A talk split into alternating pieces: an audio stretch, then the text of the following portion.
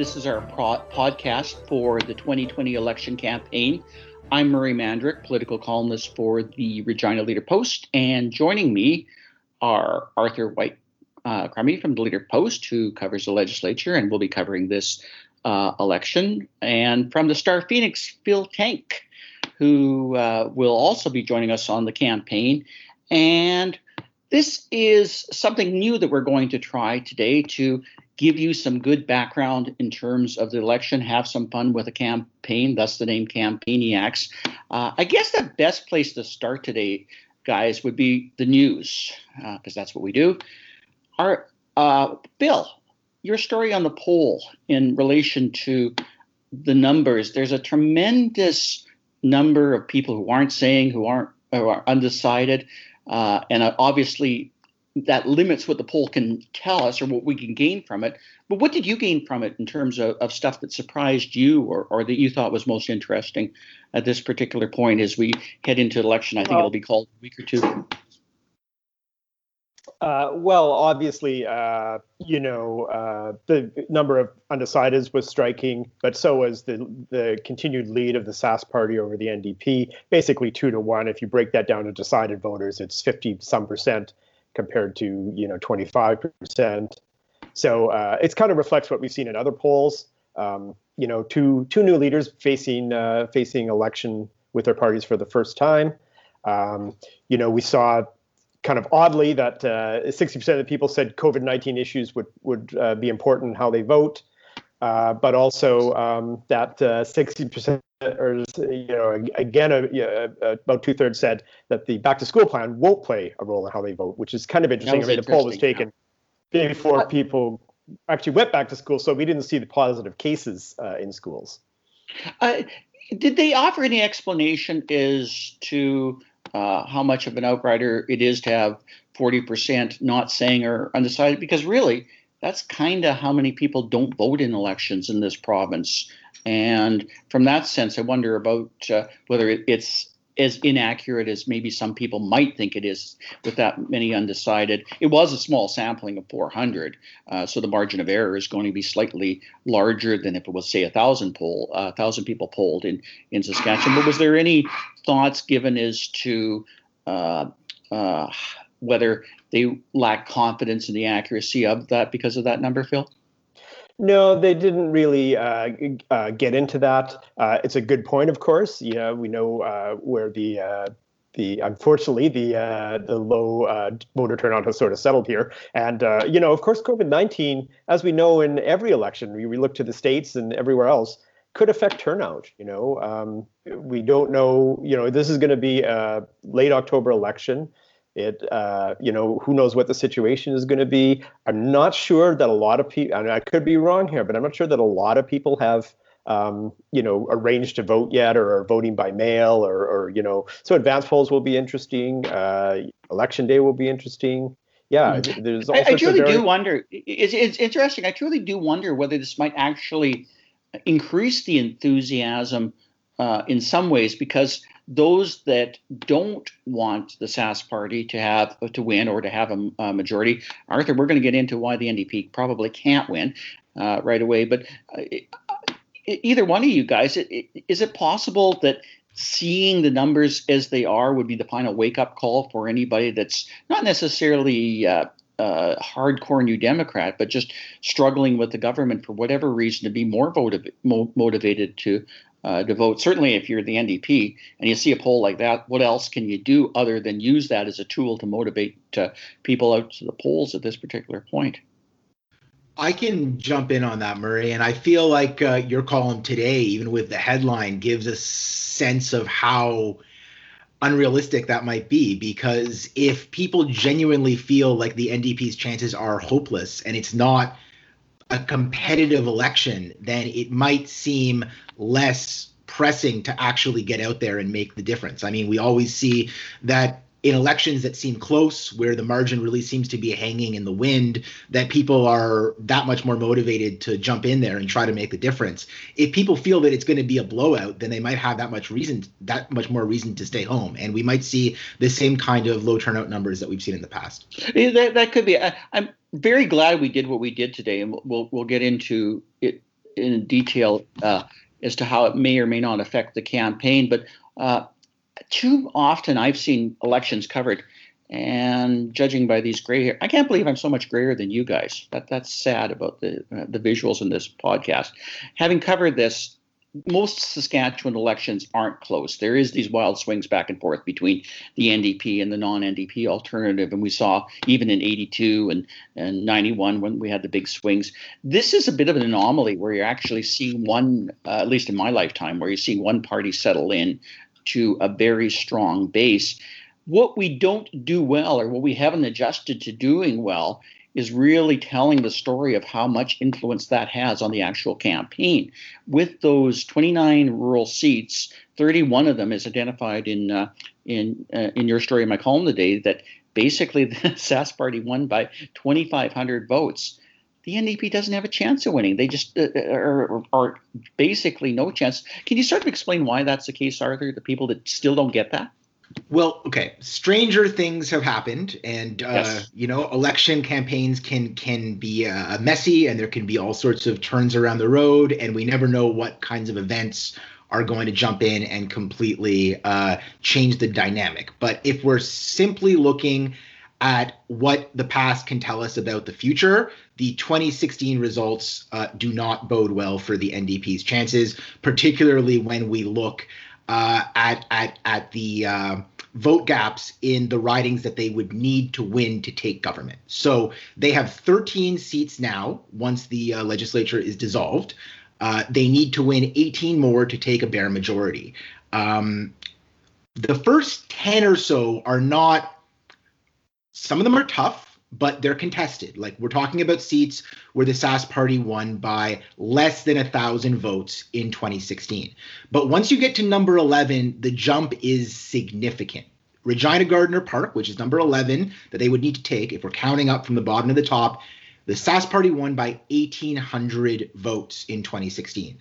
And once we get up to number uh, 17 and 18 on their target list, so the seats they would need to add to their total to get over the top, we're looking at vote gaps that are over 2,500 votes from 2016. And we looked at the historical precedent here, and it's almost never happened. There are six examples, and of course, Murray, you you you were no doubt around in 1934, and I'm sure that you remember when Social Credit did that, and it's only happened five times after that. So yeah. the NDP is needing some uh, uh, historically rare turns in order to take uh, government here. And this is not the kind of gap that you can make up just by good organization and a sound campaign strategy. Like they really need to hope for an act of God yeah. to really come into the campaign and completely throw the cards up in the air. And Phil's polling results that he took a close look at show that the reality right now is not altogether that different from 2016. So we're going to have to see some pretty major movement yeah. pretty fast. I think yeah. what's in, go ahead, Phil. Sorry. Yeah, uh, well, I, I, think what's interesting is that I think there was a lot of people who thought the Sask Party rode to huge victories because of the popularity of Brad Wall. This is the first election yeah, uh, since he point. won in 2007. That he's not there. I don't think Scott Moe is really uh, sets off the charisma meter, and I don't think Ryan Meili does either. Uh, so it seems to be settling into support of uh, the parties. I found it interesting this week that we saw a poll from Alberta that showed the NDP tied with the United Conservative Party mm-hmm. there. You know, so like it seems like what used to be Canada's most predictable political province in Alberta has now become pretty unpredictable. Saskatchewan, on the other hand, looks like it has settled into a very predictable pattern.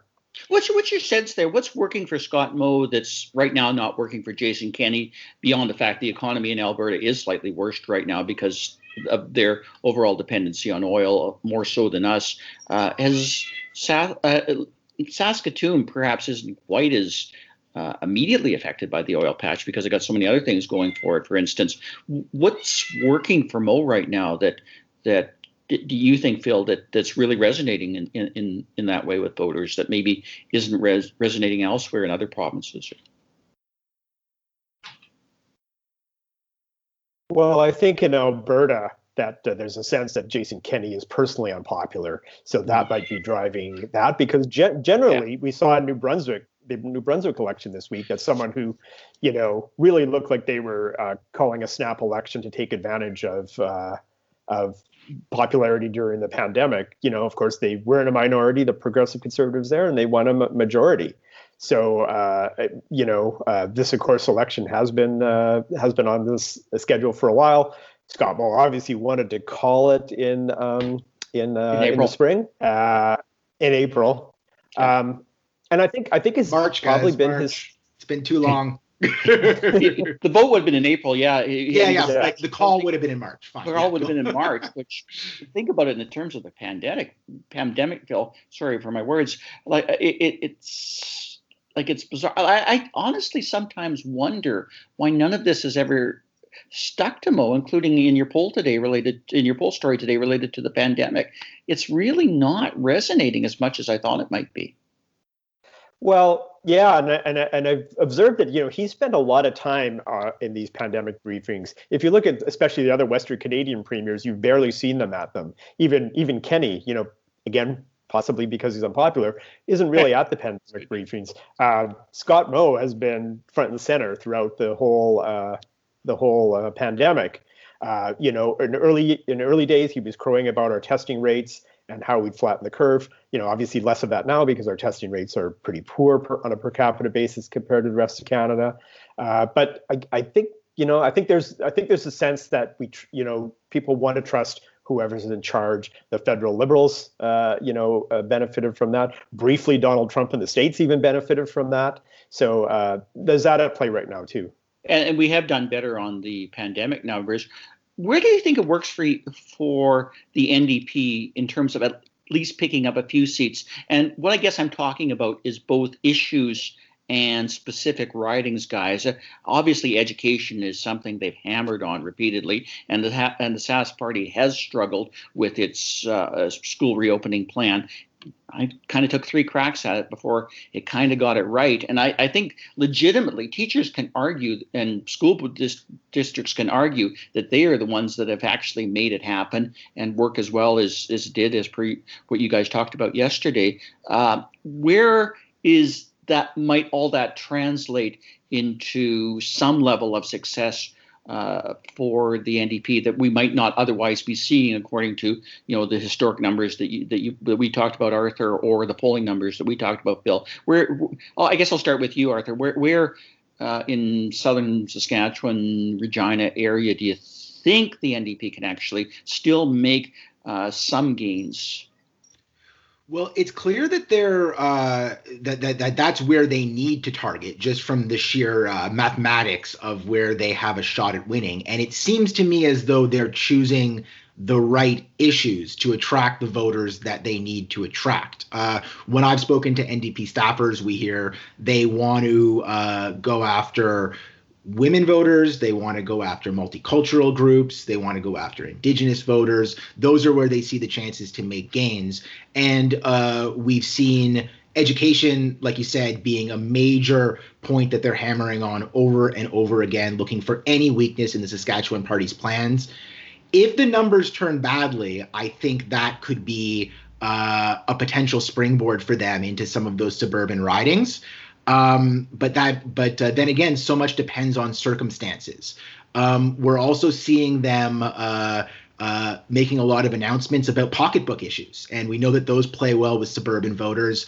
Uh, Ryan Meili, one of his first campaign announcements was an SGI rebate, right? Sending checks back to people from an SGI reserve. Uh, who would have expected that from the NDP before we got into this campaign? But making it about affordability is going to play play potentially well with some of those um, suburban families that are facing the vice, particularly during Which the COVID nineteen era. Are you, are you looking at Arthur and, and how does Walsh Acres and uh, and, and for those unfamiliar, I guess you, you can oh, debrief a bit, but, but yeah, well, I, I'm just kind of wondering how much it's going to resonate throughout the whole city of Regina right now, right. and whether so, so, it's clear the ridings that they have to take in uh, Regina are going to be Regina Pasqua, Regina University, Regina Coronation Park, and Regina Walsh Acres. That's where they need to start. That's where the results were close in 2016. Those are for the most part older, established inner suburbs. Uh, not the new outer suburbs uh, where we saw Sask Party blowouts in 2016. And uh, so that's where they're going to have to target. But like you said, Walsh Acres is making it look like even running the board on those ridings might not be realistic. We have the NDP facing a bitter internal battle with their former candidate, who was in place for 15 months before we should, was before she was turfed for unknown reasons. And we know that that's led led to a lot of bitterness in the constituency um, association and with some of the volunteers. So with the Sask party having a candidate who's already out knocking doors and the NDP still trying to get their act together in Walsh Acres, it's not looking that promising in one of their must-win seats in the city. I, am absolutely fascinated, Phil. Help me here because I'm just not, I don't have the working familiarity, not living in Saskatoon, but what is going on in Saskatoon, Riversdale? Because I keep hearing uh, the Sask Party are targeting it in such a way that they think they can actually win it. And I also would love to know uh, or get a sense of what's going on in Meili's seat. And the Sask Party has certainly made a target of, or habit of always targeting targeting uh, the NDP leader. And in 2011, 2016, they knocked him off. They're two for two. Are they going to go three for three with Meili? Uh, well, you know, it's certainly one of the seats that the, uh, they think uh, they they can win back. I mean, Meili won that fairly convincingly in a by-election, so he's yet to face uh, the uh, electorate in a, um, a, general election.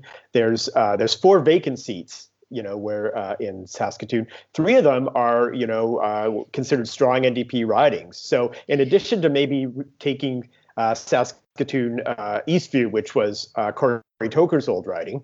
Um, which uh, you know has obviously two new candidates for both parties uh, uh running there. There's uh, you know the retirements of Cathy Sproule, Danielle Chartier, and David Forbes, Saskatoon Center, Saskatoon Nutana, and Saskatoon Riversdale. That you know the NDP has held. You know they've been traditionally been NDP seats. Those are seats they're going to want to hold on to, and maybe add Saskatoon Eastview. The other one is Saskatoon University, where uh, we're actually getting a rematch with uh, both candidates. Eric Olauson's the MLA there, and Jennifer Bowes uh, ran a fairly close race against him in 2016. So I, that's a seat that they're probably going to want. I think it's about 300 votes or something like that difference. That's a seat they're you know they're going to want to try to win. Uh, Olauson's been a controversial figure for a backbench uh, former city councilor here too. So uh, th- th- that's how it's shaping up in Saskatoon. PA is a, Prince Albert is another uh, interesting area. Fairly close races in 2016. Uh, NDP won one, and the Sask Party won one. You know, Joe Hargraves now has now been a minister for a while, so uh, he's running again there. So that always helps the Sask Party. I can't imagine that the NDP is given up on winning that seat though.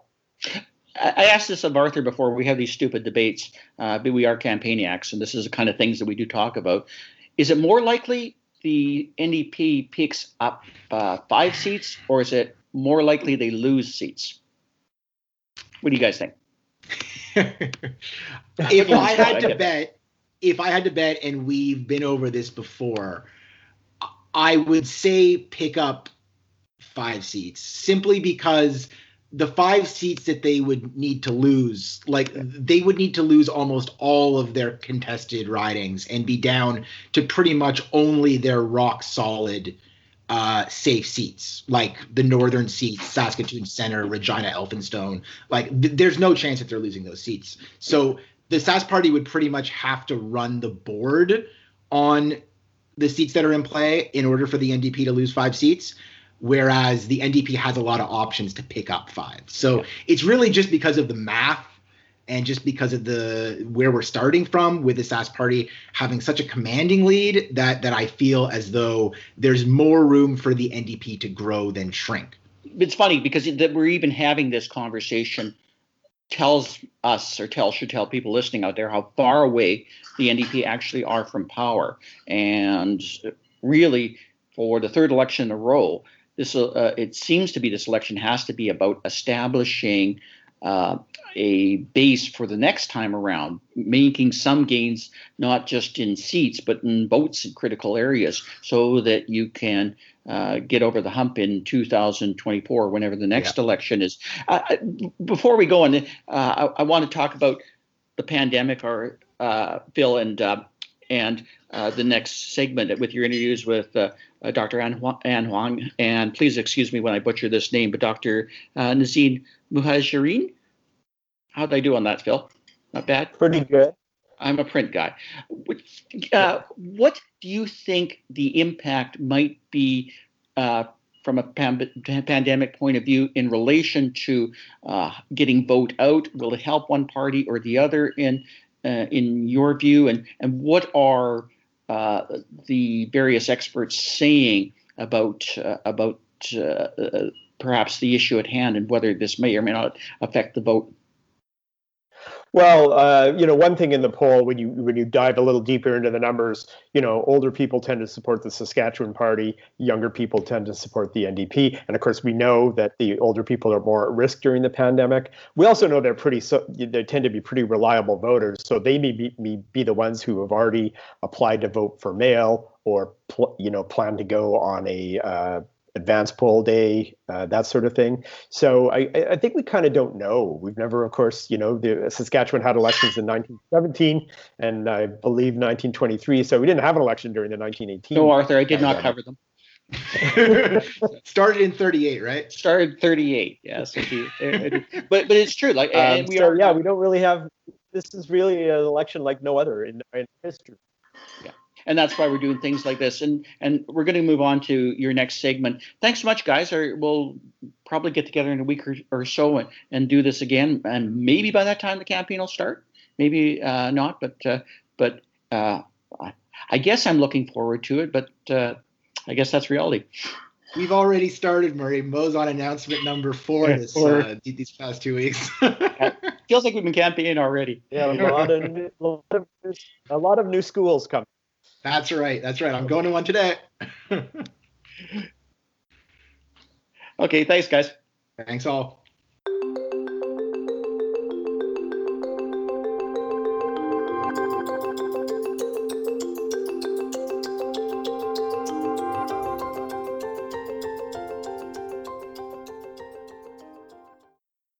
Welcome back to Campaigniacs. I'm here with Dr. Anne Huang, a former deputy medical health officer in Saskatchewan with a focus on communicable disease control and immunization, and Dr. Nazeem Mujaharin, a professor of community health and epidemiology at the University of Saskatchewan.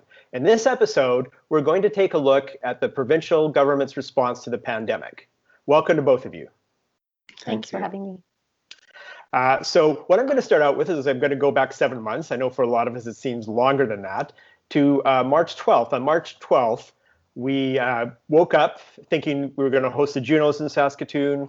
We were expecting a spring election, and we had no um, uh, even presumptive COVID 19 cases. By the end of the day, the Junos were canceled, the election was called off, and um, and we had our first presumptive case.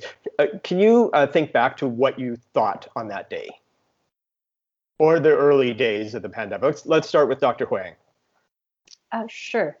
Um, on March 12th, uh, I was relieved. Um, as you probably know, um, I became quite concerned at the possibility of uh, sudden spring elections in the midst of a pandemic um, that was just evolving.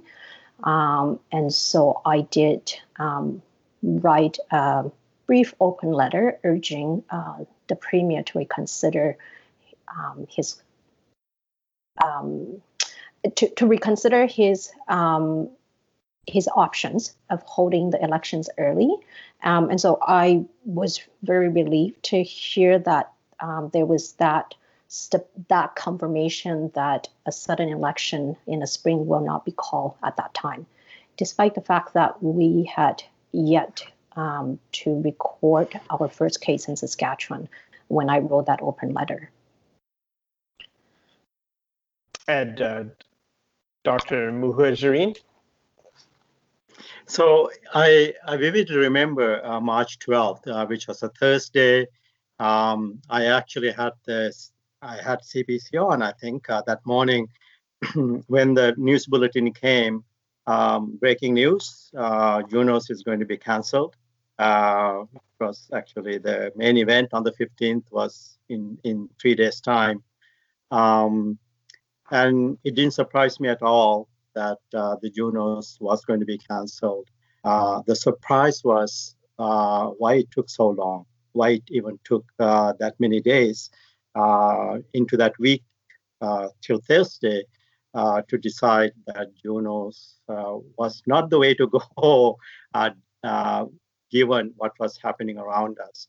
on the 11th of March, the day before, on Wednesday, I wrote a, email to all the students in our program, um, telling them that uh, that WHO uh, had had announced, declared uh, this this was a pandemic.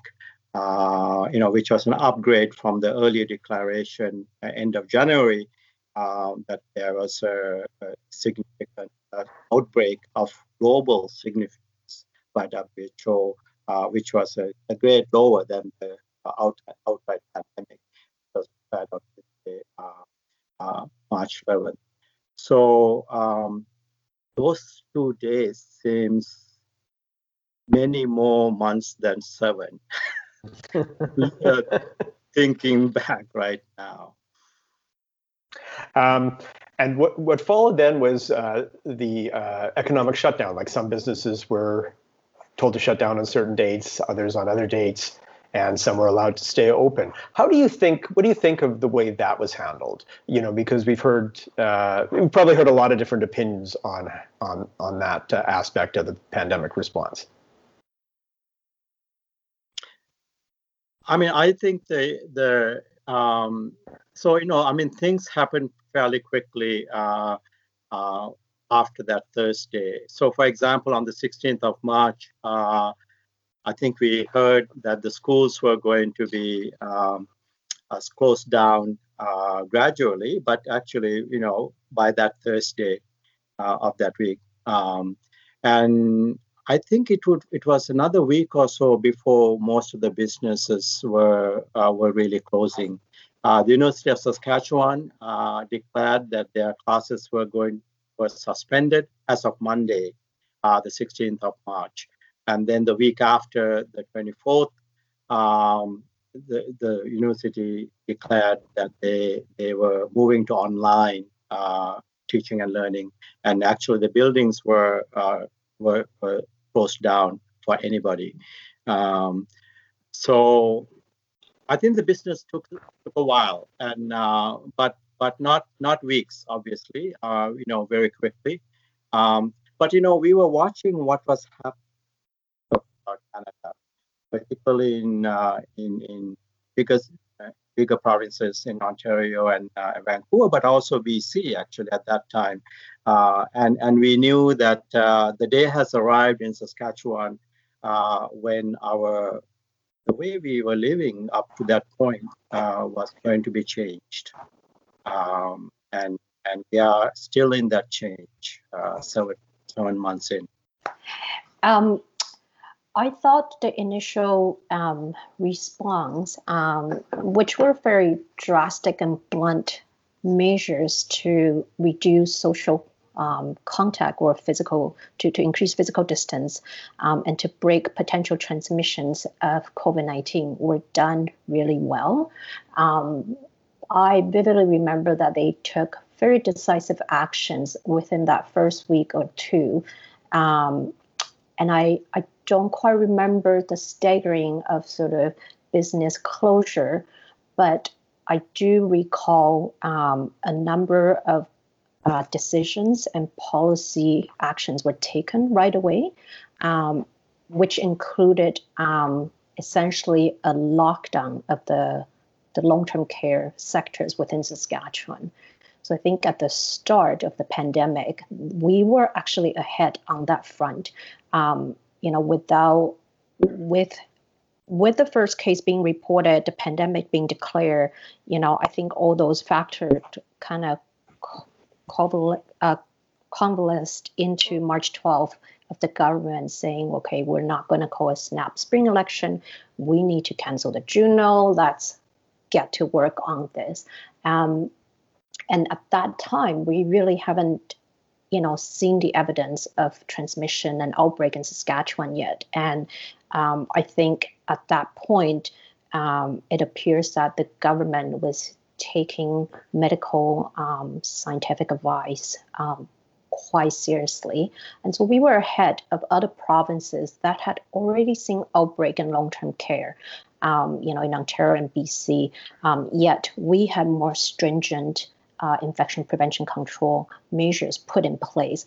And I think that is um, a success story that um, needs to be, um, I, I, think, deserve to be kind of remember um, when especially now people you know begin to wonder why all these restrictions are in place it's important to remember that if we don't put things in place and you know preventively then we will see um, we will see the outbreak um, and so it's easy for people to to forget um, all those measures that were taken resulted in you know where we are today in Saskatchewan and which is relatively well controlled um, epidemic in, in this province so far.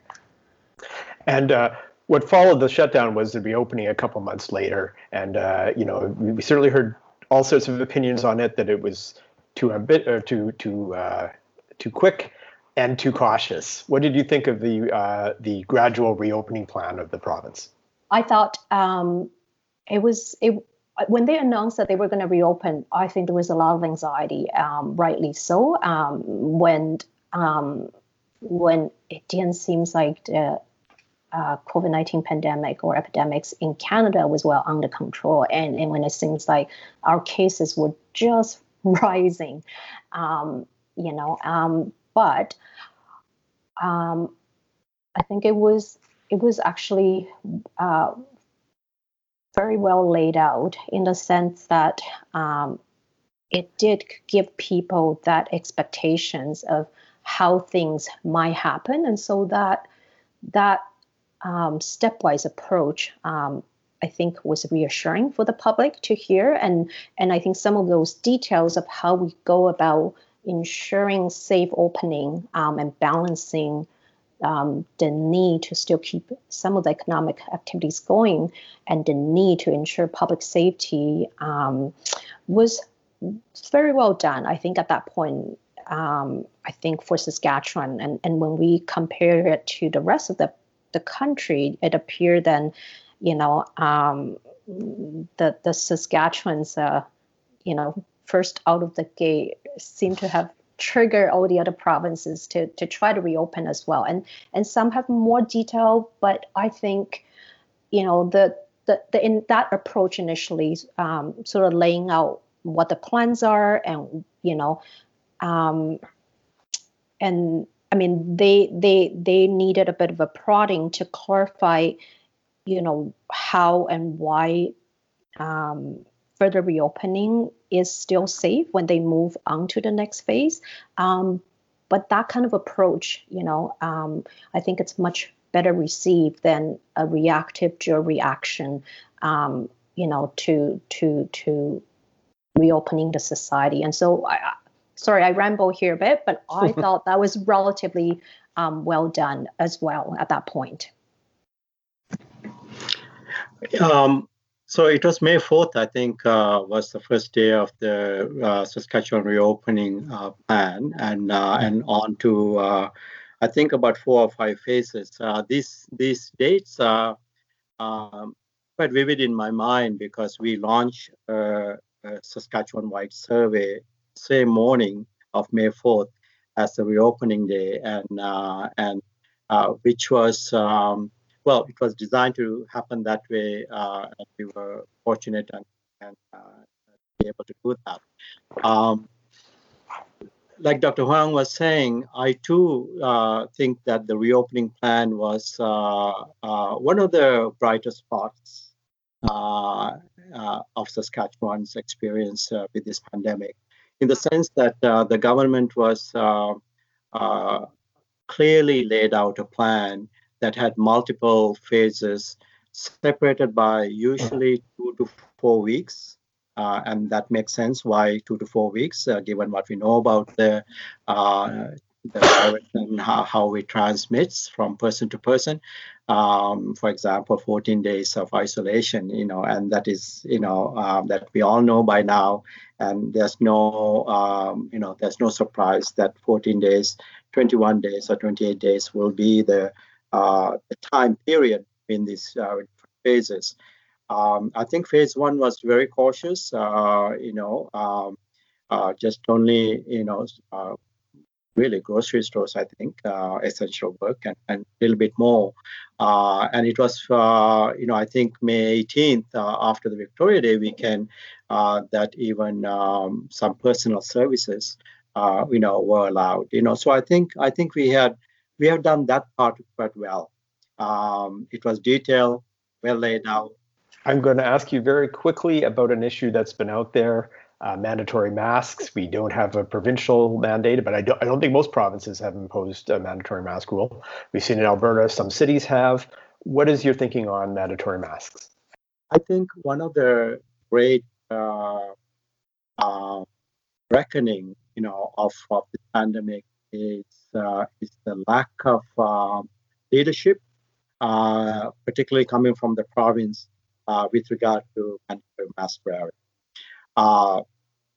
There are two things that needs to be said about this. One is that uh, there has been no leadership uh, around mandatory mask wearing, uh, and uh, and where there has been some uh, directives issued, uh, they have been mixed and confusing. Um, so back to why there is no mandatory mask wearing. as a public health professional, I could not understand uh, this decision. Uh, in August, uh, middle of August, uh, both mayors of Saskatoon and Regina asked the province uh, to make mask mandatory. Uh, and they waited for several weeks, and it was just end of August, early September that Regina made decision uh, to pull back their recommendations of mask wearing, basically to hold. Uh, and Saskatoon uh, City uh, decided uh, made a mandatory mask wearing necessary mask wearing in transit, but with a phased-in, you know, implementation. Um, when rest of the world, it seems to me, it seems to me that were adapting mask wearing, and reams of research was coming out showing that mask wearing protect others from source infection, uh, but also now uh, evidence supporting that it also protects people uh, who is wearing the ma- uh, mask as well. Uh, if not actually getting infected, but but from getting a, a very severe case of infection. So the viral load, you know, is is is reduced uh, when you wear a mask, uh, even if you're exposed to, you know, this this virus. Uh, uh so there's there's enough evidence, and other countries have adopted mask wearing. Other cities, Calgary, Edmonton, Toronto, you know, had adopted mask wearing, and I'm perplexed and deeply disappointed why in my province the leadership was not shown uh, to make this very simple, very effective, and very sensible, uh, you know, thing to do uh, at the time of the biggest pandemic we have we have seen in in a hundred years. And uh, Dr. Huang. Sure. So um, I think what we've observed in Saskatchewan with regards to our face mask use um, as a preventive tool to um, limit the spread of COVID 19 is a, in large part, a reflections of the guidance that's been provided from the World Health Organizations um, that's adopted by Public Health Agency of Canada. Um, so we saw the evolution of that, whereby we told the public that the face masks work for healthcare worker in healthcare setting um, as a personal protective equipment, yet it will not protect you if you wear it outside of the healthcare setting. And that, I think, did not um, did not help because that that created confusion, um, and I think that makes it much harder when uh, the health for health officials um, did a 180 degree turn to say, well, now we think you should be wearing mask uh, because it's gonna not help you but help other people. And now we have evidence that says actually it will help you, the wearer, as well as helping to reduce the transmission. And I think it's incredibly important that for for figures of authority, such as physicians or health officials, to admit that if they were wrong at one time, to to admit that and to to say, you know, this is um, where things are. Um, at least this is sort of what we've been taught in clinical medicine. You know, if if you made a medical error, make sure you you you you you know let the patient know and and correct it um, and otherwise that trust might be in danger for any future sort of interaction. And i think in this case um, we're seeing the fallout of that a little bit um, of the mixed messagings of you know the role of face masks right from the start. Now granted we didn't have as much of the evidence of you know whether cloth and fabric homemade face mask could be effective or not at the start um, but we have evidence for that now as well, um, coupled with the sort of emerging in neuroscience um, to inform our understanding of how um, the SARS coronavirus 2 is transmitted, namely, um, you know, mostly through um, us talking. even if we don't have any symptoms and they are carried in little respiratory secretions called aerosols that you know may not hit the other person's eyes, nose, or mouth directly, but could be inhaled and breathed in. And so it is, in that sense, an airborne uh, respiratory pathogens. And the use of mask um, at a population level um, reduce those infectious aerosols from being released into sheer space, um, you know, sheer indoor breathing space, um, you know, without good ventilation uh, where lots of people congregate, such as school, um, you know, have been shown to be the setting where we see outbreak, and um, and and the sort of lack of um, leadership, as Dr. Muhajarine had mentioned earlier, uh, from the province, uh, specifically on mask wearing policy for school reopening, I think it's